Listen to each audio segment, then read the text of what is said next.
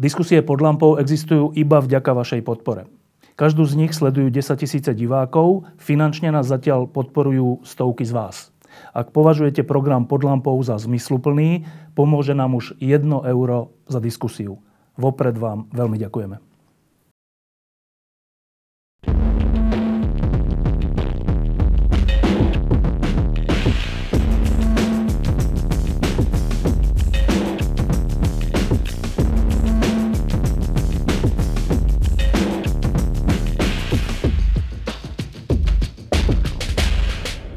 Takto pred rokom sme v tomto štúdiu e, sedeli s Tomášom Klvaňom nad touto knihou, ktorú držím v ruke. E, volá sa Fenomén Trump, poslední vzpoura bílých mužů.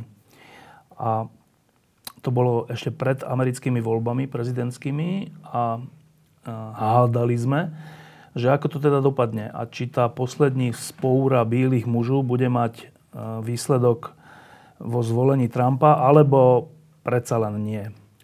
Ak si dobre pamätám, tak sme typovali, že skôr predsa len nie. A potom prišli voľby, prišiel Trump, vzpoura bílých mužov bola úspešná a prešiel rok. A tak som si povedal, že to bude úplne zaujímavé po roku sa vrátiť k tomu jednak, čo sme tak si mysleli a čo sa za ten rok potvrdilo alebo nepotvrdilo.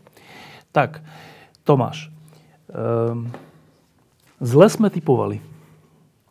Zle jsme typovali, ale nemusíme se moc stydět. Lebo? Protože 99,9% všech seriózních pozorovatelů typovali stejně jako my. A když se podíváš na ty výsledky a analyzuješ je s chladnou hlavou, tak Donald Trump vyhrál vlastně způsobem, který by se dal nazvat jakousi černou labutí. Je to opravdu skoro jako přírodní úkaz. On o téměř 3 miliony prohrál to celostát, celonárodní hlasování. Kdyby se spočítali všechny hlasy, ano? No. E, nicméně vyhrál e, ve třech klíčových státech e, středozápadu, no, takových těch průmyslových státech, právě kvůli té nespokojené menšině bílých mužů bez patřičného vzdělání a kvalifikace, kteří doplácejí na globalizační trendy a nelíbí se jim, co se jim děje kolem, kolem nich kulturně, civilizačně. A když spočítáš, o kolik hlasů vyhrál, tak je to dohromady 77 tisíc hlasů v těch třech státech. Um, to je opravdu velmi málo. Není to tak těsný výsledek jako v roce 2000, když na Floridě vyhrál uh, prezident George W. Bush, tehdy vlastně teprve kandidát, um, rozdílem nějakých 600 hlasů a musel o tom rozhodovat ústavní, čili nejvyšší soud Spojených států. Ale byl to opravdu velmi těsný výsledek. Uh, sám Trump nevěřil, že vyhraje. Eh, novináři rozšiřují historky, které eh, svědčí o tom, že lidé v Trumpově týmu nevěřili, že vyhraje, a to do poslední chvíle. Odpoledne, během, během toho volebního dne, už volali jeho klíčoví poradci na background novinářům, to znamená, na background to znamená uh, pro ty, kteří nejsou novináři mezi námi, uh, že někomu dáš informaci a, a ten novinář nesmí uh, ani naznačit, odkud ji má a, a, a vlastně měli schody jeden druhému. Jo. E, ukazovali, kdo vlastně může za to, že Trump prohrál ty volby. Takže oni sami nevěřili, oni sami nevěřili, že, že, že něco takového je možné. Opravdu byl to, byl to velmi těsný výsledek. Um, na druhou stranu my jsme asi cítili jakýsi trend e, toho, uh, té proměny té americké a nejenom americké politiky. Ostatně proto, proto ta knížka vznikla. Ona se snaží popsat ten trend.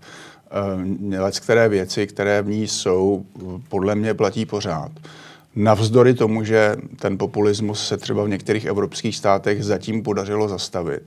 Ale jak se říká v Americe, the jury is out. Jako ta, ta, ta porota ještě bude rozhodovat. Uvidíme, kam se ten trend, kam se ten trend bude ubírat v následujících několika letech. No a teraz uh, v Americe se vedou... Teď jsem, promiň, teď jsem se, teď, teď jsem se tak jako hezky, hezky uh, vymluvil z toho, že jsem vlastně prohrál. v Americe se vedou dlhé, nekonečné diskusie odtedy. Uh, a jedným zo smerov tých diskusí je otázka, nakoľko uh, to Trumpovo víťazstvo, nakoľko mu pomohli Rusy. Um, a ide to až tak ďaleko, že um, na jednej strane sa teda vyšetruje hackerské útoky alebo aké útoky na mailovú komunikáciu demokratov. A na druhej strane sa vyšetruje vyšetrujú kontakty týmu Trumpa alebo samotného Trumpa, skôr týmu Trumpa s ruskými e, predstaviteľmi, ktoré sú podľa amerického zákona pred voľbami zakázané.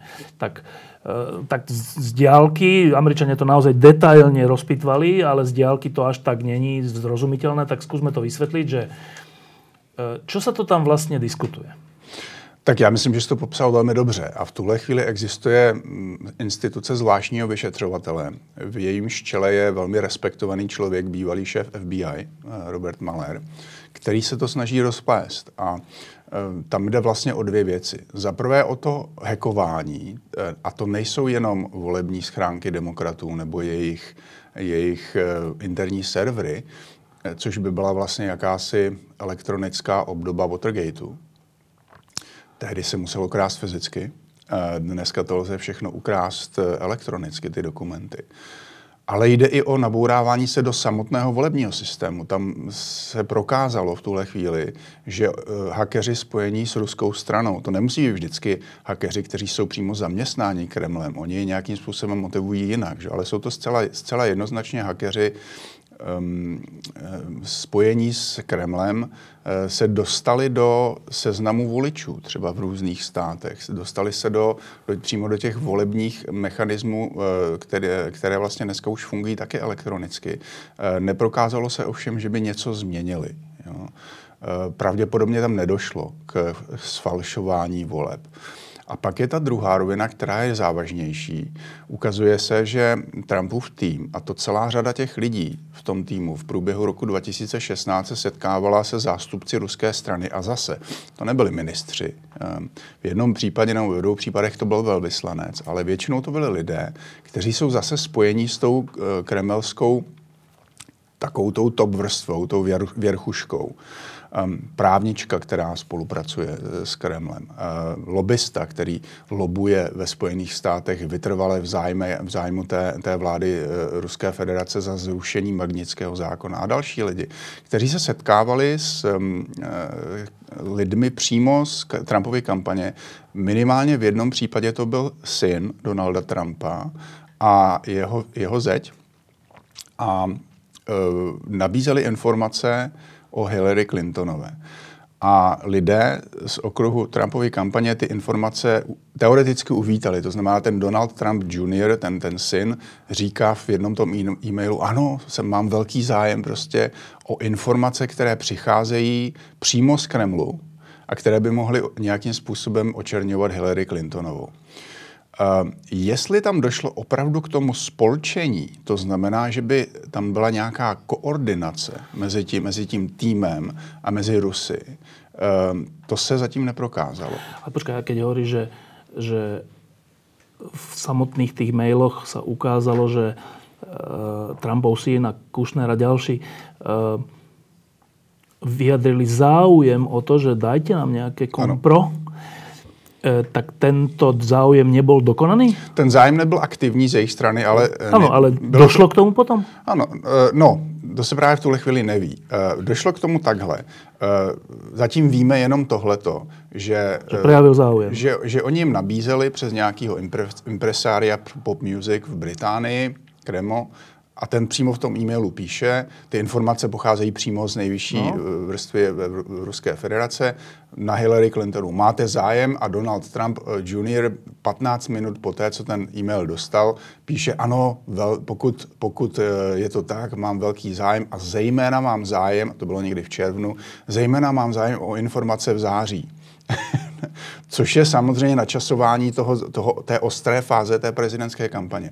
Takže on de facto říká, že byl ochoten se spolčit s Kremlem proti svému politickému oponentovi, což nevypadá hezky z etického, z etického pohledu. Ale je to i v rozpore so zákonem, ne? Tohle je, je otázka, jak interpretuješ. Uh, a to bude muset rozplést ten, ten, uh, ten no, zvláštní vyšetřovatel. Jestli to, je, jest, jestli to je nějaká hodnota, a já si myslím, že by se to dalo tak interpretovat, že je to hodnota poskytnutá cizí mocností, Uh, tak to by bylo v tom, v tom případě uh, proti zákonu. Ovšem ne tak, že by Ne tak, že by třeba uh, Donald Trump musel odejít uh, z funkce prezidenta, tam by pravděpodobně došlo k potrestání jeho syna, buď nějakou pokutou, anebo možná i nepodmíněným trestem, ale zatím nemáme, nemáme úplně jasný důkaz, že o tom Trump věděl. Ano, on o tom věděl následně, a, ale jestli, jestli věděl po, po volbách, ale jestli věděl opravdu o těch kontaktech e, své kampaně s Rusy, o tom neexistuje zatím žádný doklad. Ještě jedna věc se tam udělala po volbách už. E, vtedy to vyšetrovala a ďalšie veci vyšetrovala FBI a jej šéf bol tiež odvolaný, Comey, a bol odvolaný teda Trumpom a zbudilo to obrovskú, znova, obrovskú diskusiu v Amerike, že či to mohol urobiť, či to bolo hrozné, alebo primerané, alebo čo. Proč byl odvolaný šéf FBI? Zcela jednoznačně, protože se začal, eh, tak říkají, šťourat v těch věcech, eh, o kterých se tady bavíme. Eh, on ho několikrát, prezident se s ním několikrát setkal, už to je velmi nezvyklé. Dokonce ho požádal o lojalitu šéf FBI nemá být loajální jedno, jedné politické personě, byť je to prezident. On má být loajální systému. To znamená, Comey zcela, zcela jednoznačně odmítl loajalitu Trumpovi jako osobně. A um, zjevně, a Trump to i přiznává, ho prostě odvolal kvůli tomu, že, že vyšetřuje tady, tady tu ruskou věc. Dokonce v rozhovoru s ministrem Lavrovem v Bílém domě se tak vyjádřil. Řekl, řekl tady ten nadžáb, ten blázen mě vyšetřoval a teď už snad bude klid. V rozhovoru s ministrem Rus, zahraniční Ruské federace. Um, Vzbudilo to samozřejmě velký ohlas. Prezident na to má právo odvolat šéfa FBI. Otázka je, jestli to je prostě zase v, v souladu s politickou kulturou. No, keď, preto sa na to pýtam, lebo keď odvolávaš šéfa FBI, čo není úplne malá figúra, e, odvolávaš ho pred celým národom, aj pred svojimi neprajníkmi, tak e, musíš mať na to nejaký silný dôvod, aby si do toho išiel a ak ho teda odvolal kvôli e, tomu, o čom práve hovoríme, kvôli tomu vyšetrovaniu tých ruských záležitostí, tak ak viem, že nič tým nemám, tak nemusím odvolávať šéfa FBI, nie? Čiže to sa, z toho sa mi zdá jasné, že tam nějaký problém Trump cítí sám pre seba. Já mám tuhle tu interpretaci taky, ale dalo bych, pokud mám být spravedlivý, tak eh, a vžiju se do, do situace Donalda Trumpa, tak lze tu věc interpretovat i tak, že on tam nic, ne, ne, tam nic není, ale ví dobře, že zvláštní vyšetřovatel, respektive šéf FBI, pokud bude tohleto vyšetřovat a bude to pouštět novinářům, tak mi to velmi zkomplikuje život. Um, jako, a, takže on si mohl myslet, že mu to, že mu to prostě, že mu to vyšetřování velmi... A i keď by tam nič nebylo, tak mu to bude škodit, jakože, hej? Eh, no dokud se to neprokáže, ono to chvíli trvá. To bude trvat prostě, to vyšetřování bude trvat víc než rok. No ja keď som bol teraz v New Yorku pred týždňom, tak uh, bol taký, bolo také asi prvé také veľké interview s tým odvolaným šéfom poradcov, alebo ako, ako to mal funkciu Bannonom uh, v nejakej americkej televízii, ktorý tam povedal takúto vec, že odvolanie Comeyho je najväčšia chyba, najväčšia chyba, dokonca, že najväčšia chyba novodobých dejín že čo? Že, že najväčšia historická novodobej histórie. Ten, ten moderátor sa pýta, že najväčšia historická? Akože, no, že nie historická, ale že novodobej histórie. A som, že čo? Že najväčšia chyba novodobej histórie amerického prezidenta, akéhokoľvek. Tak veď tu bol Watergate, kde musel Nixon odísť a boli tu všelijaké veci. To ma tak zarazilo, že čo? No, e, máš na to vysvětlení? Lebo o to je velmi informovaný člověk. Tak, tak je, je informovaný, ale zároveň to není nějak příliš seriózní zdroj. Steve Bannon je člověk, který začínal jako investor, zbohatl v Hollywoodu, potom samozřejmě způsobil na Wall Streetu a pak se dal do politiky a dostal se do politiky přes eh, ten velmi kontroverzní eh, takzvaný spravodajský server, on to spíš ideologický server Breitbart, což je velmi, velmi neseriózní eh, zdroj informací, který má velmi blízko k takové té fašizující pravici. Um, pochopitelně to byla velmi tvrdá volební základa Donalda Trumpa a, a Bannon se s Trumpem zpřátelil a dostal se právě na toto konto do Bílého domu. Nicméně tam eh, se tam pohyboval jako slon v porcelánu a kolem Donalda Trumpa je řada velmi profesionálních, eh, profesionálních poradců a ministrů. Mezi nimi například lidé, z, z ozbrojených složek, jako je generál McMaster, jeho poradce pro národní bezpečnost, generál, generál Kelly, který je dnes který je dnes šéfem, personálním šéfem Bílého domu, jakýmsi kancléřem.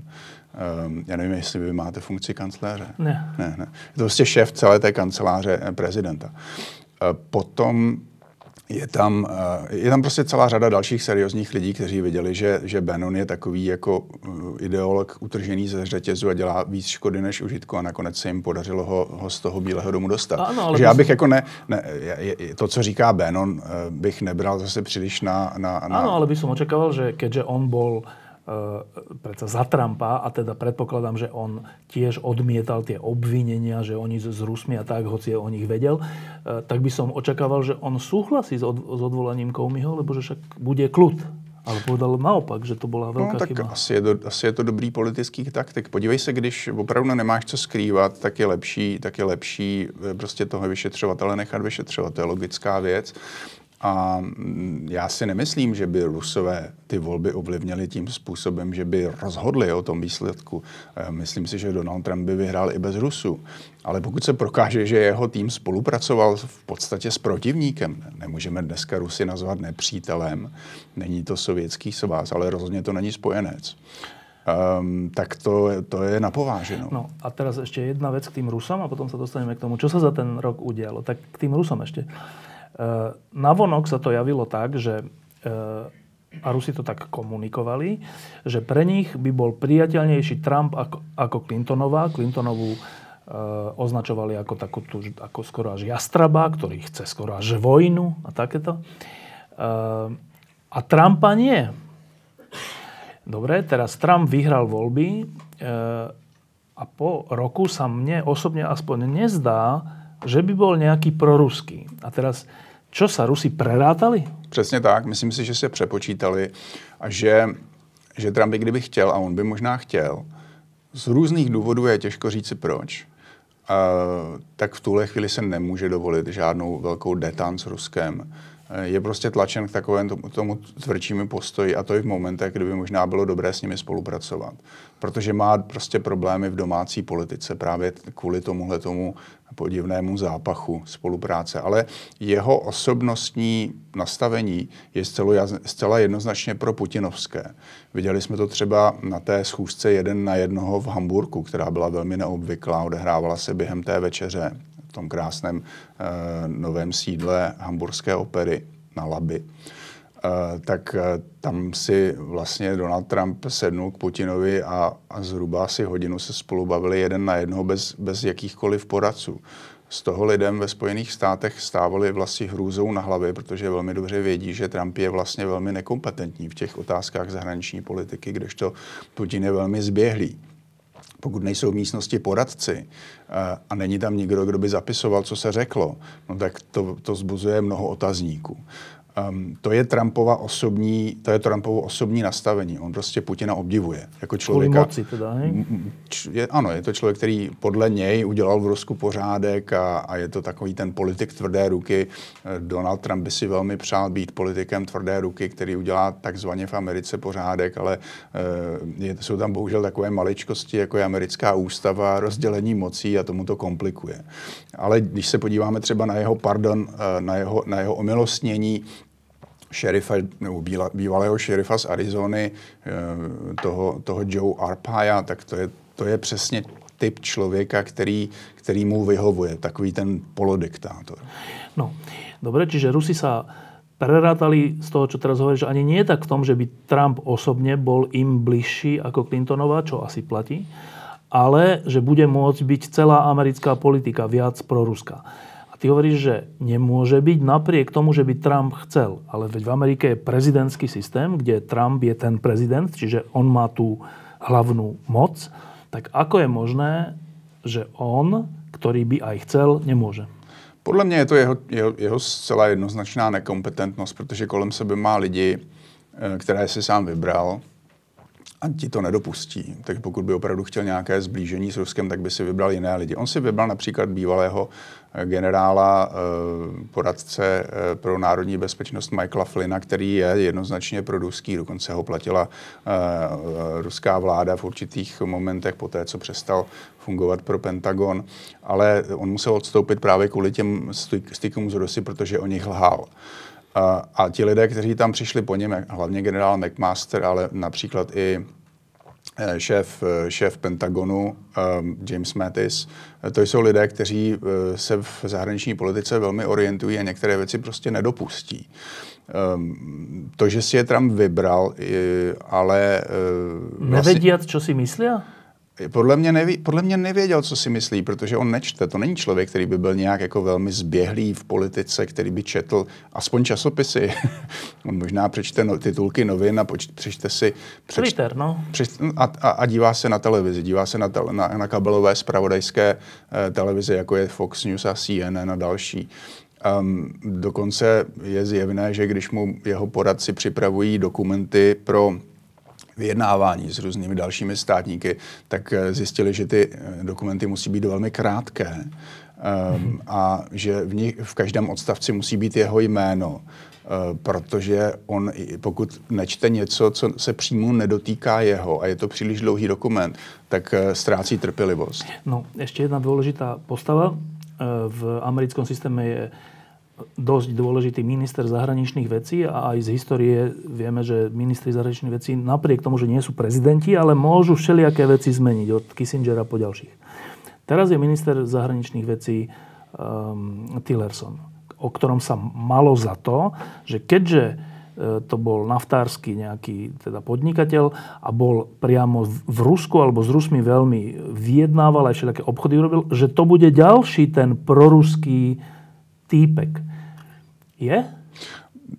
Já myslím, že Rex Tillerson není, nemá, nemá žádné vyhraněné politické názory. Když byl šéfem té naftařské společnosti ExxonMobil, tak hájil zájmy té společnosti. To znamená, on musel mít dobré vztahy s Putinem. Teď je eh, šéfem diplomacie a snaží se v tom orientovat. Nemá k dispozici příliš velký aparát, protože se ještě pořád nepodařilo obsadit klíčová místa na tom State Departmentu, což je teda na pováženou. Eh, zároveň eh, ten rozpočet na ministerstvo zahraničí je drasticky snižován v tuto chvíli. Um, Není tedy možné považovat Rexe Tillersona za klíčovou postavu té Trumpovy administrativy. On zatím neudělal žádnou příliš velkou chybu, navzdory tomu, že je v diplomacii nováčkem, ale nevypadá to, že by byl příliš vlivný. Tam největší vliv v zahraniční politice v současné době má zaplať pánbu generál Matis, který je šéfem Pentagonu, což je takový intelektuál mezi generály a zároveň člověk, který je, má velké zkušenosti v zahraniční politice. A generál McMaster, mě nevyhovují z pohledu zahraničně politického e, názoru, protože jsou to spíše takzvaní realisté, ale jsou to lidé, kteří jsou velmi vzdělaní a velmi, velmi znalí a velmi, velmi střízliví, takže jistě, jistě se snaží omezovat určité impulzy do Donalda Trumpa. Dokonce prý existuje domluva mezi těmito generály, generálem Kellym, generálem McMasterem a generálem Mattisem a tuším dokonce je v tom i Rex Tillerson, že vždycky musí být ve Washingtonu aspoň jeden z nich uh, k poruce Donaldu Trumpovi, takzvaně poruce, aby byl schopen omezovat případné ztráty uh, podivných rozhodnutí Donalda Trumpa. A těch rozhodnutí podivných bylo zatím, zatím několik. Že? Od rozhodnutí na Twitteru, takzvaného rozhodnutí, že se zakáže americkým trans, transsexuálům fungovat ve, v ozbrojených složkách a další, co, což oni potom museli nějakým způsobem korigovat. A takže, takže je vidět, že ti lidé se uvědomují, pro koho, pro koho tam jsou, e, komu musí sloužit a že jedním z jejich hlavních úkolů je omezovat případné ztráty. No a teraz k tomu samotnému Trumpovi a k jeho krokom za ten, za ten čas, čo je prezidentom. E, keď teda prichádzal, tak panovali rôzne na jednej strane u časti ľudí nádej a na druhej strane rôzne obavy. Odtiaľto, zo Strednej Európy, taká asi hlavná obava bola, že Trump sa tak povedia zvykašle na NATO a že povie, že to je proste už zastaralá organizácia, však to aj povedal, a že teda Američania to nebudú platiť, aj to povedal, a že vlastne nebude platiť článok 5, on ho nebude garantovať, keďže neplatíme dosť, čo je pravda, že neplatíme dosť, že tie 2% nedávame, ale že teda nebude tým pádom platiť článok 5. A z týchto všetkých výrokov e, vznikla najmä tu obava, že ak tu teda nebude ten americký dážnik bezpečnostný, no tak aký tu bude? No tak e, Európa no, obranu vybudovanú nemá a teda budeme daní v šanc Rusom. To bola hlavná obava, myslím, v tejto časti sveta. Za ten 3 čtvrte rok um, všeličo, všeličo potvrdil, ale všeličo aj vyvrátil. Tak v tejto veci to potvrdil alebo vyvrátil? V této věci, myslím, máme štěstí, že se obklopil těmi lidmi, kterými se obklopil. To znamená těmi generály, které jsem zmiňoval. Konec konců Rex Tillerson je atlanticista, zcela jednoznačný. Takže mm, takové ty uh, Trumpovy impulzy k tomu, že, že na to už uh, nebude fungovat tak, jak fungovalo, jsou zatím na vedlejší koleji a je jasné, že Spojené státy považují na to za důležitou organizaci, že rozmistují svá, uh, svá vojska a dělají dělají eh, cvičení v pobaltských státech, posilují svoji přítomnost v Evropě a dávají najevo, že ten článek 5 Atlantické smlouvy opravdu platí a že, že prostě všichni za jednoho budou v okamžiku případného napadení. Eh, na druhou stranu je pochopitelně důležité si uvědomit, že velitelem ve Spojených státech je prezident a že ten se prostě může rozhodnout i navzdory eh, svým poradcům. A tam ten faktor nepochopení eh, NATO jako organizace a vůbec nepochopení spojenectví, ten je, ten je na pořadu pořád. Když se podíváš už jenom na takový ten malý detail, jako je třeba eh, nedávný teroristický útok ve Velké Británii, tak Trump první, co tweetovalo, bylo, eh, že Scotland Yard měl ty teroristy v hledáčku a že a tím tedy implikoval, eh, kvůli jejich neschopnosti došlo, došlo k eh, teroristickému útoku v Londýně. No, to je prostě nepochopení role prezidenta ve vztahu ke svému spojenci. I kdybych si tohle já myslel, tak to, přece, tak to přece nemůžu říct v několika hodinách po té, co, co došlo k teroristickému útoku. Takže je tam, je tam pořád takový ten osten pochybností, té nepředvídatelnosti Donalda Trumpa. On, on nemá žádnou doktrínu eh, dobře promyšlenou, eh, ve které by chtěl odklonit Spojené státy od Evropy, ale to je jeho instinkt. Ano, on nedůvěřuje spojencům, nechápe spojenectví, takže je to vlastně jakýsi klinč mezi, mezi těmi lidmi, kteří jsou kolem něj a mezi jeho impulzy. Zatím nedošlo k tomu nejhoršímu, zatím pořád eh, tady panuje ten, ten status quo a té transatlantické vazby, takže v tomto smyslu ti, ti z nás, kteří se obávali toho, že opravdu dojde k nějakému výraznému odklonění Spojených států od Evropy, eh, si zatím se tím mohli od, od, oddechnout. Ale ten trend dlouhodobý tady je, jednoznačně. Ale na podporu toho, že eh, bol tak, teda Trump bol okrem iného aj na návšteve vo Varšave, kde mal taký dlhý prejav a ten prejav bol veľmi spojenecký práve, že, čo sa týka Polska. To určite. Uh, tak čo vlastne on teda nemá rád? Má rád jednotlivé štáty, lebo sú na jeho strane a tie, tie ktoré nie až tak, tak tie nemá rád? Alebo v čom to je? Lebo v tom prejave na polskej pôde, čo sa dá jednoznačne teda um, interpretovať tak, že to je, že Polsko proste neopustíme, keď by Rusko niečo, tak keď toto povie v Polsku, v kľúčovej krajine toho priestoru, tak z toho by malo vyplývať, že naopak, že on chápe to, že čo je v Európe dôležité a čo je tu hrozba. Ale tak to je projev, který mu napsal jeho poradci. Dobre, ale prečítal a... ho veľmi s nasadením. No, pr- no, protože, protože je mu sympatická současná polská vláda. Uh, on je považuje za spojence, když to není mu sympatická Angela Merkelová, není mu sympatická dokonce ani Theresa Mayová, a řada dalších západních státníků, takže eh, podle toho taky vypadají ty vztahy mezi, mezi západní Evropou a Trumpem. Ale já znovu říkám, to je ten vliv těch poradců, kteří jsou kolem něj, kteří mu vysvětlují důležitost transatlantické vazby a myslím si, že ten, ten výsledek zatím vidíme relativně pozitivní. Další jeho rozmer, ktorý sme všetci popisovali, je, že v ekonomike je to skôr izolacionista. A teda naznačovalo, alebo nasvedčovalo tomuto, že pred tými voľbami aj po nich hovoril, že zruší tú dohodu o voľnom obchode Mexiko, Amerika, Kanada a že, že zruší aj tú dohodu medzi, pripravovanú dohodu medzi Amerikou a Európou. Jedno bolo zrušené, tá pripravovaná dohoda medzi Amerikou a Európou, myslím, že je v nejakom mŕtvom stave, alebo nejak tak. Nafta bola zrušená, nebola zrušená. Je to izolacionista, akého jsme se obávali?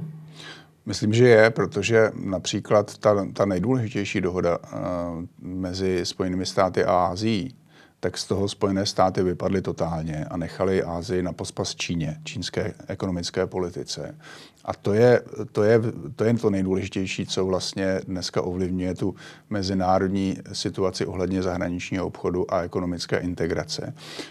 Uh, ta, ta dohoda mezi Evropou a Spojenými státy, ta byla v zásadě mrtvá už v době Obamy, protože Obama si prostě netroufl eh, ji, ji prosazovat, i když neřekl, že je proti ní nějak, nějak otevřeně.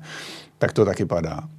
A co se stane s naftou, to znamená s tou velmi důležitou dohodou o, o, o volném obchodu mezi Mexikem, Spojenými státy a Kanadou, to zatím nikdo neví, ale není zcela vyloučeno, že Trump se ji bude snažit reformovat. Povedal ve, totiž to že je to nejhorší dohoda v historii, kterou američané uzavřeli. Ale to on, to on řekl i o, o, tom, o té dohodě s, o iránském jaderném programu a o celé řadě dalších, tak tam je silná konkurence na tom, co, byla, co je vlastně nejhorší rozhodnutí v americké historii. Ale... to rozpleďme, že a Prečo mu tak vadí tyto dohody? Trump, a to je něco, co on projevuje konzistentně už od 80. let, kdy se začal vyjadřovat k věcem veřejným, je člověk, který má pocit, že Spojené státy všichni, a to i spojenci, na to špak nepřátelé, využívají v 80. letech eh, brojil proti Japonsku a Německu, že jsou to takoví ti lidé, kteří jsou, nejscho, nejsou schopní platit svoji ochranu, spolehají na Spojené státy a zároveň je využívají. Eh, ta samá retorika je dneska uplatňována na celou řadu jiných zemí, Mexiko, no. zejména Mexiko. Uh, uh, takže on nemá ideologii, ale on má jakýsi pocit, do kterého si ale dosazuje ten svět kolem něj. Přitom, když se podíváš na ta spojenectví a, a vlastně i na ty, na ty dohody obchodní racionálně a rozpleteš si je, tak oni mají velmi pozitivní vliv jak, jak na ty státy, jako je Mexiko, tak na Spojené státy. Všechny firmy, všichni solidní ekonomové nebo většina solidních ekonomů se snaží tyhle ty dohody hájit to neznamená, že by nebylo co zlepšovat. Mexiko je dneska jiné Mexiko než v roce 1994, kdy se ta, kdy se ta dohoda začala, začala uplatňovat. Um, ale uh, myslím si, že pro Trumpa je především důležité uh, působit na tu svoji volební základnu, to znamená lidi, kteří ztratili místa kvůli globalizaci, kvůli tomu, že se, že se celá řada těch, těch míst přestěhovala do Mexika nebo, nebo zejména do Číny po roce 2001. E, další taky jeho, to nie že slub, ale to vyvolalo dojem, že to je istota, je, že on zariadí, že medzi kvůli ilegálnym imigrantom z Mexika, že on zariadí, že medzi Amerikou a Mexikom bude múr a že ten múr dokonca zaplatia Mexičania. Tak čo e, sa stalo po roku? Tak Mexičani se k tomu moc nechystají. Dokonce bývalý prezident Vicente Fox eh, se dopustil eh, se dopustil takového zemanovského výroku, ve kterém užil z prostého slova, že tu, já nevím, jestli se tady může mluvit prostě. In English. In English. That fucking wall, no. jako my, jej nebu, my ji nebudeme platit. Um, uh, to je fantasmagorie, že by Mexiko... Donald Trump, když se podíváš na ten, na ten puštěný telefonát, já nevím, jestli jsi viděl telefonát mezi prezidentem Mexika a prezidentem Trumpem, který z nějakého důvodu uh, se podařilo dostat do médií, ten, uh, ten, ten přepis toho telefonátu. Tak taktika Trumpa byla, já vím, že jsem v, té, že jsem v těch prezidentských volbách sliboval něco, co nemůžu, do, co nemůžu splnit. Ale pojďme se domluvit tak, aby jsem z toho dobře vyšel. Abych, aby, aby to mohla, abych, abychom to oba dva mohli interpretovat jako, že vlastně to zaplatíte vy. Jo. A Peňa Nieto, prezident Mexika, mu na to velmi slušně řekl, to FU. Jo. no ešte k tým telefonátom, to bylo těž zaujímavé, že keď sa stal Trump prezidentom, tak potom bola taká séria, v jednom mesiaci to myslím bolo séria takých tých telefonátov so svetovými štátnikmi a potom sa popisovali tie telefonáty a doslova to bolo tak, že, že koho má rád, tak to bol taký príjemný telefonát a koho nemá rád, tak to bol taký nepríjemný, alebo kto, kto s ním nesúhlasil, tak to bol taký nepríjemný, až urážlivý, až taký, že tak končím, položil, alebo tak. To býva zvykom u štátnikov, že takto emotívne telefonujú? No oni to dokáží líp, líp eh, maskovat. Jo. Já když jsem pracoval pro prezidenta České republiky, tak tam bylo zjevné, když mluví s někým, koho nemá rád, uh, z, i tónu, jak, jak s ním jednal a jak ho třeba provokoval. Takže zase ne, nelze si dělat velké iluze o tom, uh, o tom, uh, jak spolu ti státníci mluví, ať už po telefonu nebo, nebo, nebo, nebo přímo jako tváří v tvář. Um, ale chytří státníci se na to povznesou a snaží se prosazovat svoje vzdájmy. Dobrý, dobrý příklad je telefonát mezi Trumpem a australským, australským ministerským předsedou o té uprchlické krizi kde v zásadě eh, ten australský ministerský předseda se snaží vysvětlit Donaldu Trumpovi, proč by měli Spojené státy přijmout ty, ty uprchlíky, protože tam existovala domluva mezi australskou vládou a vládou Spojených států o jejím přijetí. A snaží se mu vysvětlit ten mechanismus, jo, proč vlastně Austrálie zavřela svoje hranice a jak to funguje. A během toho telefonátu je zjevné, že Trump vůbec nepochopil ten mechanismus. Hovoří, no. Což je teda varující, jo, že ten mechanismus není příliš složitý. Um, takže to je pak těžká věc. No.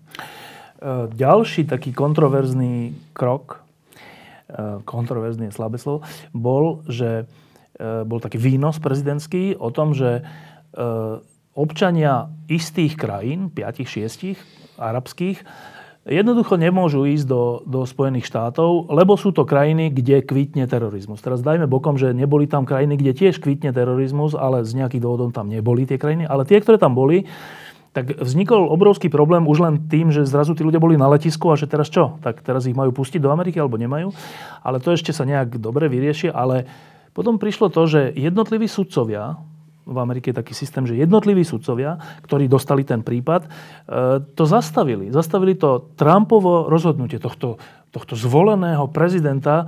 Jeden sudca, alebo jeden prokurátor, sudca, e, bolo to na, také až smutné a súčasne aj trocha komické a tak. E, ako to dopadlo? Zatím to nedopadlo. Oni, oni to pozastavili. E, pozastavili platnost toho, toho prezidentova dekretu, toho nařízení, dokud, neprojde, dokud neproběhnou ty soudy. A ty zatím všechny neproběhly, ono to zřejmě skončí u nejvyššího soudu. A tam bude záležet na tom, jestli se podaří těm lidem, kteří napadli tohoto rozhodnutí z hlediska, z hlediska právního a ústavního, jestli se jim podaří dokázat, že to bylo motivováno náboženstvím, což by bylo proti ústavě, a jestli to bylo motivováno dalšími, dalšími uh, kategoriemi, uh, na základě již nelze, nelze vlastně rozhodovat. Um, já si ale, já mám podezření, že ten nejvyšší soud nakonec nějakým nějakým omezeným eh, v nějakém omezeném rozhodnutí může dát Trumpovi za pravdu. Protože v, zás, v zásadě v těchto otázkách národní bezpečnosti se nejvyšší soud a další soudy snaží podvolovat té exekutivě. Oni se snaží nemíchat se do otázek národní bezpečnosti, zahraniční politiky, eh, snaží se dávat prezidentovi přednost protože celkem logicky oni nemají k dispozici ty informace, které má k dispozici Národně bezpečnostní aparát, který je součástí té exekutivy.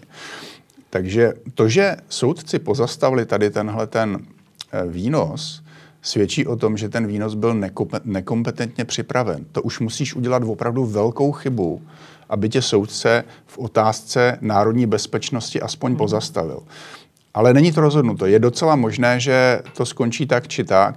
Moje podezření je, že Trump to nakonec nějakým způsobem vyhraje, tady tenhle ten výnos. Eh, v tejto súvislosti ešte jedna vec. Eh, jedno z dôležitých rozhodnutí Trumpa eh, pre ako demokratov, tak republikánov bola nominácia toho vystriedávajúceho člena Najvyššieho súdu. On tam nominoval človeka, ktorý mal všeobecnú vážnosť, ktoré, z ktorého boli radi republikáni a náboženská pravica. Mm-hmm. Ale není to žiadny nejaký extrémista alebo nejaký radikál, je to úplne že seriózny človek. A v toho prospech ešte hovorí to, že keď urobil Trump toto rozhodnutie a tí sudcovia to začali pozastavovať, tak on ešte, ne, ešte nebol zvolený, iba bol ním navrhnutý. E, Trumpom ešte chodil na tie slyšení. slyšení tak povedal, že nie, že to je v poriadku, že tí ľudia majú právo to urobiť, lebo Trump na nich samozrejme útočil na tých sudcov, keď to robili.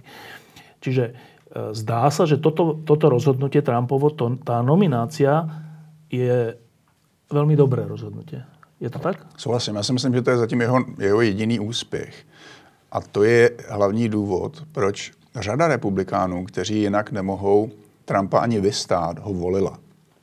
Je dokonce možné, ale to je moje spekulace, nemám proto žádnou statistiku, že je to ten důvod, proč se stal prezidentem. Že kdyby, kdyby, tam, nebyl v sázce, kdyby tam nebyla v sázce nominace nebo několik možných nominací, podle toho, jak Trump dlouho vydrží ve, v, tom, v té funkci prezidenta, pokud tam bude čtyři roky eh, nebo, nebo osm, tak eh, tohle, ty nominace na nejvyšší soud jsou pro mnoho republikánů, zejména takových těch konzervativních, těch ústavních těch, nebo těch sociálně konzervativních nesmírně důležité. A to znamená, oni zavřeli oči a zacpali si nos a volili Trumpa kvůli tomuhle tomu. A tohle se jim, tohle se jim vlastně splnilo. A ten soudce, samozřejmě levice ho kritizuje, protože nesouhlasí s jeho doktrínou, ale je to velmi vážený soudce, který je velmi kvalitním eh, přídavkem k tomu nejvyššímu soudu a a vlastně zajišťuje e, nadále pokračování jakési spíše konzervativní orientace toho nejvyššího soudu, která už trvá velmi dlouho. Teraz ešte z poslednej doby jeden príklad, ktorý je veľmi zaujímavý a nie je úplne jednoduchý. E, a to sú tie nepokoje, alebo ako to nazvať, e, demonstrácie takých tých fašistických skupín v Amerike, ktoré sa znova vyrojili to boli priamo také dokumentárne snímky, ako, ako také zástupy ľudí idú v tom Jacksonville, alebo kde to bolo? Charlottesville. Charlottesville, kde, kde idú a hovoria, a teraz mňa to až tak zamrazilo z toho, čo hovoria, kde hovoria otvorene o tom, že nie Židia, kde hovoria také tie fašistické hesla týkajúce sa pôdy a ešte neviem čoho, krvi a tak, že bolo to úplne že otvorené, nebolo to nejak skryté alebo tak. Vznikol z toho stret, lebo proti ním stá, sa postavili ľudia, ktorí sú v Európe známi ako Antifa, myslím, že aj tam, neviem. Ano. E, vznikol z toho taký, že fyzický stret. Jeden z tých fašistických e, prívržencov zrazil nejakú pani, teda vrazil do davu a zrazil nejakú pani, ktorá zomrela. A potom vznikla dosť neuveriteľná story, e, keď Trump odsudzoval, neodsudzoval, odsudzoval jednu či druhú stranu. Zjednodušene, najprv povedal, že no to je hrozné, akože dištancovalo sa od fašistov, ale dištancovalo sa aj tej druhej strany, tzv. antify, že teda na oboch stranách boli hrozní ľudia a násilie. Na čo vznikla búrka nevole, lebo taký ten, ten common sense bol, že ale však začali to tí fašisti, však kvôli tomu tam tí antifa prišli, lebo tí fašisti sú tí, ten, ten problém. Čiže netreba to povedať tak, že obidva sú rovnakí. Tak Trump povedal, že áno, tak áno, že fašisti, že hrozné. A za dva dní znova povedal, že vlastne ale obidve strany sú hrozné. No. Toto, keď, keď som to sledoval, bola že ústredná téma všetkých médií týždeň, alebo tak. Um, tak teraz čo? Ospravedlňoval Trump fašistov, vy, teda relativizoval ich tým, že ich porovnával s tými druhými, alebo mal v niečom pravdu, alebo je to ešte inak? Tak eh, zaprvé chci říci, že Antifa je radikálně levicová organizace, která je nedemokratická, která, která eh, je nebezpečná a je odpovědná za celou řadu násilných činů, jak v Evropě, tak ve Spojených státech. Preto som povedal, že to je nie tak úplne jednoduchý prípad v tom, že aj Antifa tu eh, tu tu v strednej Európe e, mám také svedectva z prvej ruky, kde hovoria, že tí ľudia idú do tých stretov s tým, že bude násilie, ano, to je fajn. To jsou, to jsou radikální marxisti a anarchisti a, a lidé, kteří prostě nectí demokratický řád a dezinterpretují, dezinterpretují i seriózní pravicové intelektuály a označují je za nacisty, což je, což je opravdu odsouzení hodné.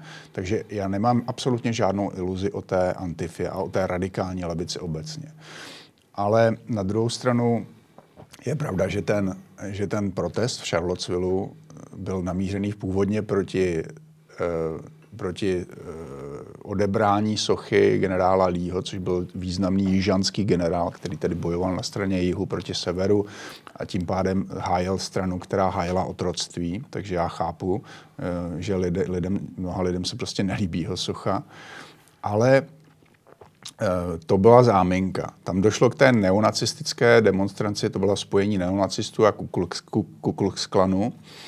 A bylo jasné, že to je prostě velmi nechutná parta. To, to, co říkáš, ta hesla, to všechno přesně sedí.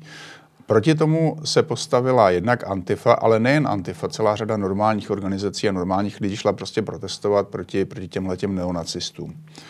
A, a ten problém, který Trump udělal eh, v té reakci, byl dvojí. Za prvé, že e, nepochopil tu morální situaci a neodsoudil hlavně ty neonacisty. Potom tedy mu ti jeho poradci připravili eh, projev, který on tak nějak jako z povinnosti přečetl. To byl ten druhý statement, kde to řekl správně. A pak ale... Ten, Tlačovka. Ale no. pak byla tiskovka, která ale měla být, což bylo opravdu... Úplně o jinom, no. úplně o něčem jiným, jo. A on dokázal pokazit tu svoji tiskovku, která měla být o investicích do infrastruktury. Měl tam k tomu všechny ty své poradce, tak on se k tomu sám vrátil a zase řekl, eh, že vlastně... Obě dvě strany. No, ale on, on to bylo ještě horší. On dokonce řekl, že mezi těmi neonacisty je, byla celá řada skvělých, celá řada skvělých a slušných lidí, jo. No, no. Což teda je velmi kontroverzní. Vtedy dávali kamery občas zábery na těch jeho poradců, ktorí mu připravili k té infrastruktuře a ty byli úplně zdrcení, zdrtěný z něho. Ano, ano.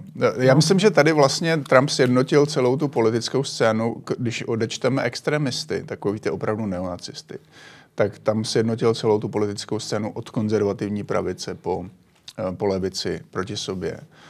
Ale zase, já teda teď odběhnu od toho tématu, eh, pár týdnů poté on začal spolupracovat s demokraty. Dokonce to vypadá, že, že dojde k dohodě s demokraty. Ehm, je to neonacista? No to se pýtám. není to neonacista. Trump není neonacista. Trump, Trump možná je rasista. Eh, celá řada jeho výroků z minulosti i, i privátních svědčí o tom, že je, že má rasistické sklony. Takové ty, takové ty řeči o tom, že chce mít účetní s jarmulkami na hlavě, protože ti umí dobře počítat a, a že nechce mezi svým top managementem žádné černochy. To je, to je na, na pováženou. Jo. Eh, není to ideologický neofašista. Je to člověk, který spíš uh, dobře ví nebo cítí, že mezi jeho volební tvrdou základnou jsou, jsou tihleti lidé. A nechce, jich ztratit, a nechce je ztratit. A tohle se projevilo už během té předvolební kampaně. Jestli si vzpomínáš, tam uh, se, se vyjádřil po Trumpa David Duke, což je bývalý, ono se to jmenuje Grand Wizard, jo, jako největší šéf, něco jako největší kouzelník eh, Ku Klux Klanu, který mu vyjádřil politickou podporu každý normální politik zleva doprava, kdy mu, když mu vyjádří podporu šéf Klanu, tak se okamžitě ohradí a řekne, že o jeho podporu nemá zájem. Trumpovi to trvalo asi tři dny a musela ho k tomu dotlačit média a během rozhovorů tvrdil, že vlastně ne, neví o žádné podpoře a že ani žádného Davida Duka nezná a tak dále. To znamená, tam je zcela jasně takové to mrk, mrkání směrem k těm neonacistům. Já jsem s vámi, ale podívejte se, oni mě tady tlačí do nějakých výroků, tak já vás budu muset na, za chvilku odsoudit. No a teraz to troška zhraňme a potom sa ešte ťa opýtam na jednu tvoju novú knihu, ktorú pripravuješ. Ale e, teda z toho, čo sme doteraz povedali a z toho, čo, čo sme tu takto pred rokom, keď sme tu sedeli, očakávali, tak e, keby si to mal nejak zhrnúť, že čo je Trump za prezident a čo to prinieslo svetu zatiaľ? Tak začneme tím dobrým. Zatím nedošlo na nejhorší.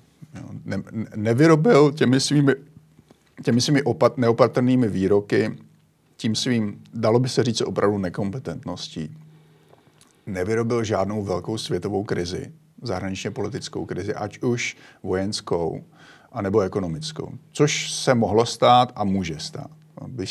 Ta situace na korejském poloostrově je velmi špatná. Je, je ten, dokonce Kim Jong-un, dalo by se říci velmi inteligentně, eh, Trumpa, Trumpa eh, vodí za nos a ne, není jisté, že Spojené státy eh, zvolí v této severokorejské krizi optimální řešení. Ono není jednoduché Nemyslím si, že by došlo k jaderné válce, to je, to je fantasmagorie, Trump není blázen, ale není v tuto chvíli podle mě příliš kompetentní k tomu řešení té krize. Um, takže zatím nedošlo na nejhorší. Na druhé straně svými výroky, svým chováním, nepochopením celé řady témat. A teď nemám na mysli ani, ani jako ideologickou kritiku. Jo. I, kdybych, I kdybych třeba jako s ním nesouhlasil, tak někdy prostě musím říct, ano, tohle je dobré. Jo.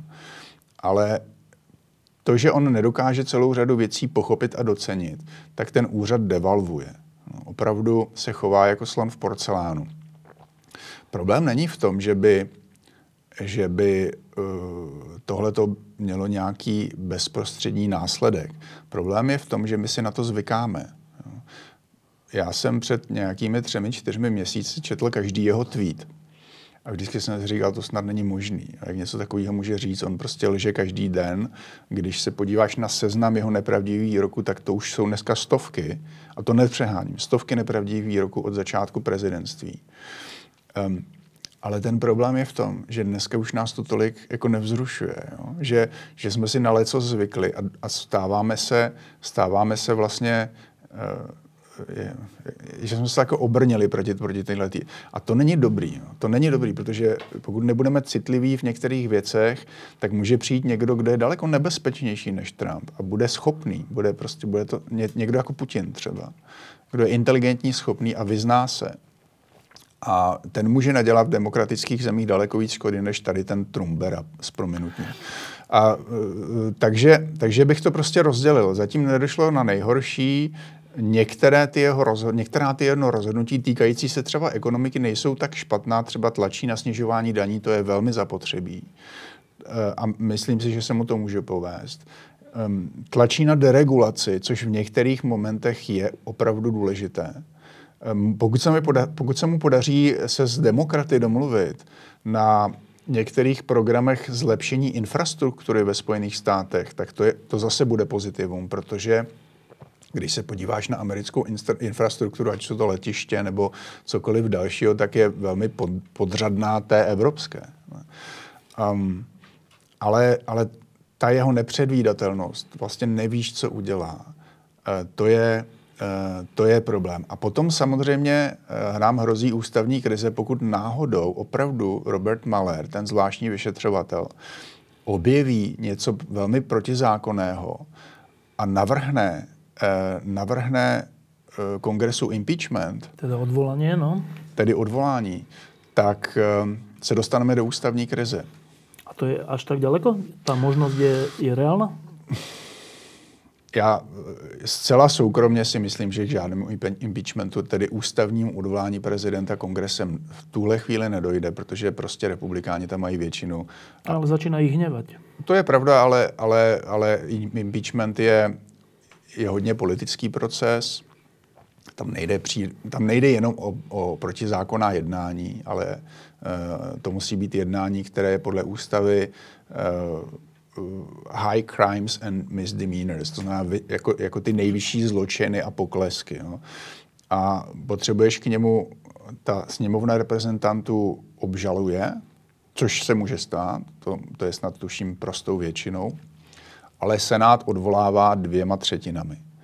A to by museli mít demokrati dvě třetiny, anebo se, by se musela najít většina dvou třetin v Senátu pro odvolání prezidenta a to si nedovedu představit, co by Trump musel udělat, aby k tomu došlo. Ehm, keby som to zhrnul, tak by som povedal, že, že americkým prezidentom sa, sa stal nedospelý človek, hoci má 70 rokov. Ehm, a teraz sledujeme, že či je svet ehm, natoľko stabilný, že aj nedospelý prezident najväčšej mocnosti sveta ho nerozvráti. No. to řekl velmi dobře. Už bol niekedy nedospelý človek americkým prezidentom? Já myslím, že v této podobě ne. Eh, Nixon byl člověk, který měl zcela, několik takových trumpovských rysů, například určitý stihomám, um, byl, byl to zaťatý, zaťatý člověk, který byl... Uh, ego? To, to má, myslím, že každý prezident musí být neuvěřitelné ego, ale u Nixona to byla ta jeho, ta jeho vnitřní Eh, ta rozpolcenost a ten, ten mindrák. Ano. a toho nakonec dohnalo k tomu, že že, že musel odstoupit. Ale na druhou stranu, kdyby, kdyby fungoval Nixon dnes v té, v té politice, tak to možná ten Watergate nedopadlo takhle, protože on ho mohl, on ho mohl přestát. Jo. Ta politika se opravdu změnila. Já si nepamatuju, eh, že by americkým prezidentem třeba v tě, tě, tém, tom 20. století byl někdo takovýhle. Ty prezidenti v 19. století tam byla celá řada velmi nekompetentních lidí, ale ta politika fungovala samozřejmě trochu jinak. No, a teraz krátko k tomu, že pred rokom sme tu sedeli nad touto knihou e, Fenomen Trump a e, skoro by sme teraz mohli sedět na ďalšou, len teraz je ještě iba v tlači, alebo... Ono, ano, to, příští týden by měl jít do tisku, to znamená, že na pultech knihkupectví bude někdy začátkem října. No, čiže Tomáš Kovaňa sa podujal na ďalšiu prelomovú knižku a volá sa e, provokatívne, že možno, možná přijde i diktátor, tak? E, to je ponáška na ten program Možná přijde i kouzelník, asi, predpokladám. To bol taký veľmi zaujímavý český program. Ano. Ehm, no. Možná přijde aj diktá, i diktátor do České republiky, myslíš? Uh, ta knížka je především o České republice, ale mluvil jsem s Kordou nedávno no. a on mi říkal, že, že, že, že ta témata, o kterých tam píšu, když jsme se o tom povídali, e, se vztahují bez zbytku také na Slovensko. Um, je to vlastně jakési pokračování knížky Fenomén Trump, ale zaměřené víceméně na situaci v České republice, i když je tam popisují třeba celou jednu kapitolu z Kuby, nebo celou, jedna celá kapitola je věnovaná Rusku, současnému Rusku, ale vlastně jakému si vývoji Ruska od perestrojky až do, do dneška. Um, tak vždycky se to snažím stáhnout na to, co se děje v České republice v politice a ve společnosti. V souvislosti s eh, sociálními sítěmi, internetem, eh, změnou politické kultury a tomu, čemu říkám jakýsi návrat normalizace do, do, do české společnosti. Nemyslím tím samozřejmě tu úplně krystalickou normalizaci husákovskou, ale celá řada průvodních jevů, které známe z normalizace, se vrací, ať už je to poklestý vkus, který se zase politici snaží postavit jako normu a všechny ostatní, všechny ostatní, kteří vyčnívají, napadat, eh, ať je to, ať je to eh, ta tendence tíhnoucí k autoritářství, dnes spousta lidí vidí v Babišovi velkého zachránce proti korupci a proti takové té stranické politice. Ale je to i e, nebezpečné oslabování žurnalistiky v Česku. Velká média jsou dnes v rukou bohatých e, Čechů a Slováků, kteří je v některých případech otevřeně, v některých méně otevřeně využívají ke svému vlivu. Takže se snažím nějakým způsobem vysvětlit, co se vlastně v Česku děje a proč je půda opravdu připravena pro, pro návrat autoritářství v určitém smyslu um, a, a to za potlesku většiny společnosti. Um, Babiš bude velmi pravděpodobně zvolen, um, zvolen demokraticky a, a když se dneska podíváme do Polska a Maďarska a trošku i na Slovensko, tak ty tendence vidíme všude. A keď hovoríš o diktátorovi, ktorý možno príde, myslíš tým práve Babiša? Alebo Babiš ne. je iba príprava pôdy pre niečo ešte oveľa horšie? Já, my, já myslím, že Babiš je jedním, jedním ze symptomů tady, tady té situace. A já se v té knížce nakonec dostávám k tomu tématu, jak to tady vlastně nakonec může skončit, protože když většina, většina médií bude, mm, bude e, vlastně v rámci tady toho e, mocensko-ekonomického paktu Eh, bude, bude podporovat tady, ty, tady tu vládu tvrdé ruky a bude existovat menšina intelektuální a, a třeba i umělecká, která bude mít svá média, ale to budou menšinová média, která nemají takový dosah, tak zcela jednoznačně může dojít k takové soft verzi putinovského Ruska, kdy pořád ještě existuje opozice. A i média. No. A pořád ještě existují svobodná média a, a, a vycházejí svobodné knížky ale oslovují velmi malou část populace a ta, ta, ta kvůli internetu a sociálním sítím ta většinová část populace vlastně žije v jiné společnosti a volí si svoje, svoje politiky tvrdé ruky. A můj názor je, že tahle ta nerovnováha nemůže dlouho existovat. každá nerovnováha, pokud existuje dlouho, má tendenci, že na straně těch vítězů začne za, začne manipulace toho systému. Oni, oni mohou začít manipulovat ten systém, kdy, tak, jak to dělá dneska Orbán, tak, jak to dělá dneska Kačinský, tak to může nastat v Česku taky. Dobre, a posledná vec, uh, lebo to platí aj pre Slovensko, že aby to nenastalo, aby neprišiel diktátor, uh, o chvíľu bude november 89, aby november 89 bol náš sviatok a nie iba nejaké zapomenuté, zabudnuté výročie, ktoré už neplatí. Uh, vidíš nejakú cestu? Čo, te, teraz tá menšina, tí umelci, tie menšie médiá to môžu vyhrať? Vidím cestu. Zase v té knižce, v té poslední kapitole eh, se snažím naznačit tu cestu ven. A protože dochází k oslabování institucí, což je to největší problém, tím, jak si zvykáme na ty šílené excesy politiků.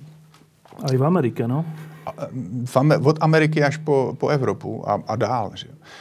Pokud dochází k oslabování institucí demokratické společnosti, kam patří i svobodná média, ale patří rozdělení moci a nezávislost soudu. A vidíme vlastně frontální útok populistů na, na ty instituce. U nás že jo, ty populární útoky už probíhají několik let. Nikým nevolení soudci, občanská společnost, která nemá mandát, co nám do toho bude mluvit. Ústavný soud. Úste, který... Přesně tak. Média oslabují, protože jsou vlastně v područí bohatých podnikatelů s politickým, politickým eh, motivem.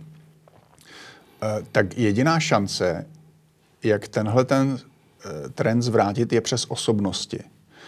Protože dnes, a to nejenom v Česku a na Slovensku, ale i jinde, lidé víc a víc vnímají politiku prostřednictvím osobností. Je to jakési divadlo, eh, jak, jaký, jakési sportovní utkání, ve kterém, ve kterém prostě spolu soupeří uh, lidé, charaktery. Um, takže jediná šance podle mě je, že se, že se té demokratické a prozápadní společnosti, které záleží na Česko, na Česku a na Slovensku integrovaném do západní společnosti eh, a ne tedy jakémsi odklonu k Rusku nebo k tomu východu, kde rozhodují oligarchové a politická, politická třída.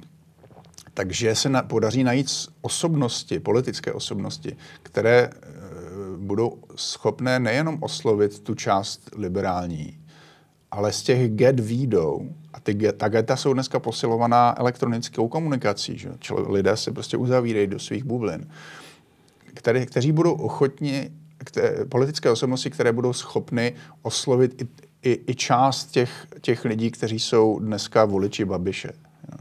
Protože já, když kritizuju Babiše nebo Zemana, tak tím pochopitelně nemyslím, že by celá řada těch lidí byla hloupá, jo? nebo, nebo, Ztracená, nebo, no? stra, nebo oni je volí prostě ze svých vlastních důvodů, které já neznám a nemůžu je tady, nemůžu je tady soudit. Ale tím pádem mm, existuje šance, že by politické osobnosti na straně liberální demokracie uh, byly schopné oslovit uh, část těchto těch voličů a, a vlastně ten systém dostat zase zpátky do rovnováhy. Tam ještě nejsme, ale zase mezi některými politiky mladší generace vidím případně možnost, že by, že by, že by oslovili více lidí. Budete mať teraz takú veľkú skúšku. Jednak máte parlamentné voľby, ktoré vyzerajú, že vyhrá Babiš napriek tomu, že je obvinený alebo vyšetrovaný pre Čapie hniezdo a ďalšie podvody.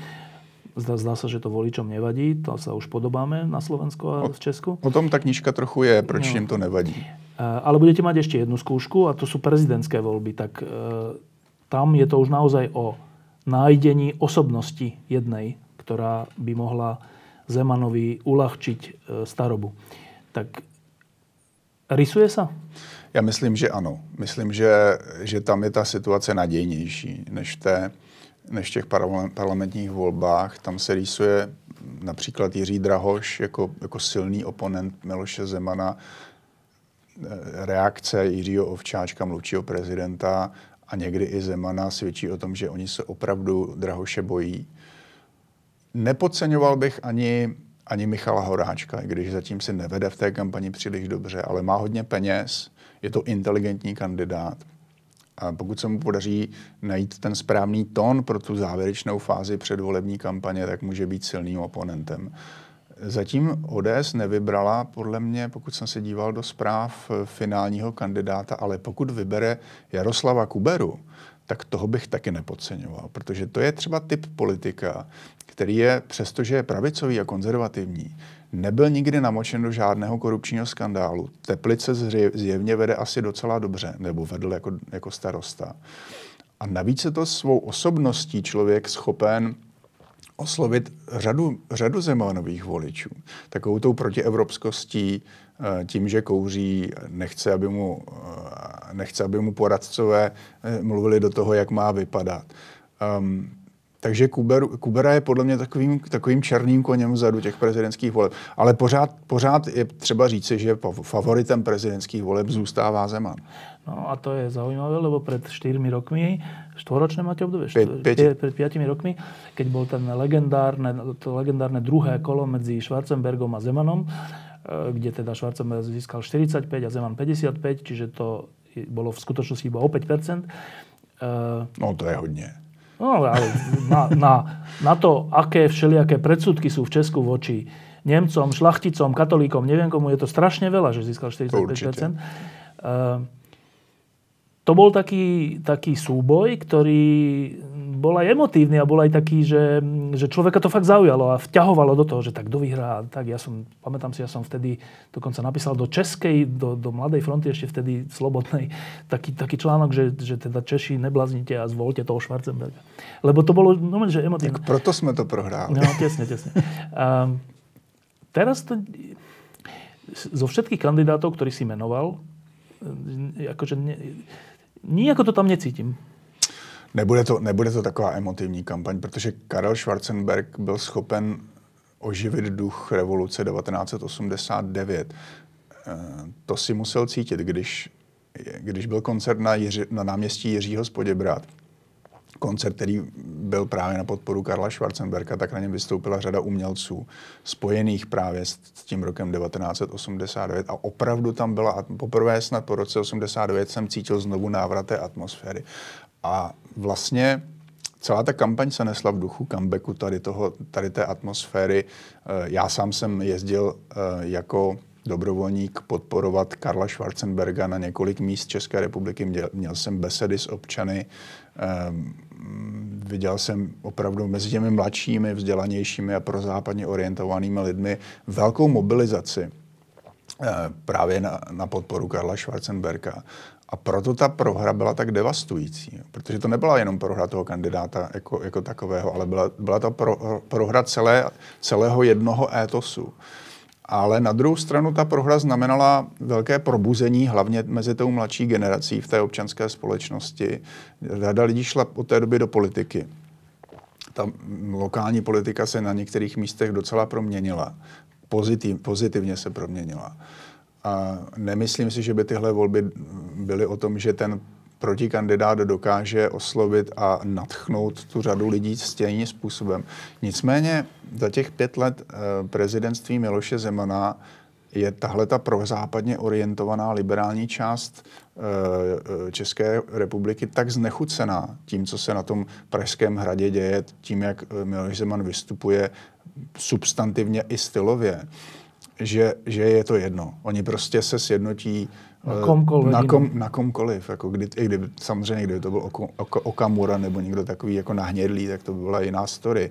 Ale pokud to bude jenom trochu přijatelný kandidát, tak všichni ti lidé, kteří volili Schwarzenberga, budou volit eh, Zemanova oponenta. Řada lidí přijde k volbám, která nebyla tehdy, protože je Zeman eh, tím vybudí. A teď je samozřejmě otázka, jestli ten člověk bude schopen ten pětiprocentní náskok stáhnout v tom druhém kole. A to není jisté, proto je Zeman pořád ještě kandidát, eh, favoritem. No a teraz posledný tip. Před rokem jsme dali tip eh, zlý, ja, tak dajme teraz tip. A nie parlamentných volieb, bo to, je, to by bylo veľa typov, ale v týchto prezidentských. Tak čo, Zeman pokračuje? Já bych asi neměl typovat, ale... No. Um, myslím si, že Zeman může prohrát v tom druhé kole. Že, že, že budeme mít nové, nového prezidenta. Ale, ale uh, je to takové spíš přání, protože, jak říkám, Zeman je favorit. Tomáš Kolania, děkuji, že jsi přišel. Děkuji za pozvání. Ešte jedna vec. E, si spomenul toho Okamuru a to ja nemôžem prekusnúť naozaj. Nie Okamuru, ten mi je troška ukradnutý, ale že ho otvorene podporil Nohavica. To bylo zajímavé. No. Čo to je za jav?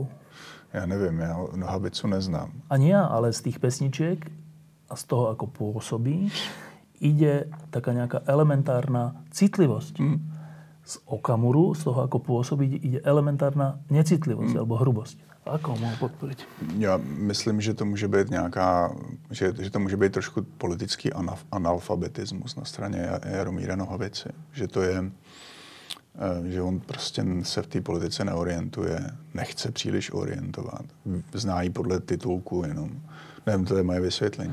Uh, moji kamaráti niektorí hovoria, že nie, že to tak nie je, že to je v skutočnosti príhodné uh, k Nohavicovi, lebo že mal aj takú pesničku, kde si robil srandu z čoho, z Arabov, alebo z čoho, teraz to, nedávno. Ja to neviem. A potom, že aj ten, to jeho pôsobenie pred rokom 89 a, a problém z STB a tak, hm. že ten obraz toho citlivého, milého chalana nie je pravdivý. Ja si to zatiaľ nemyslím, ale teda Co se v Česku myslí o tom?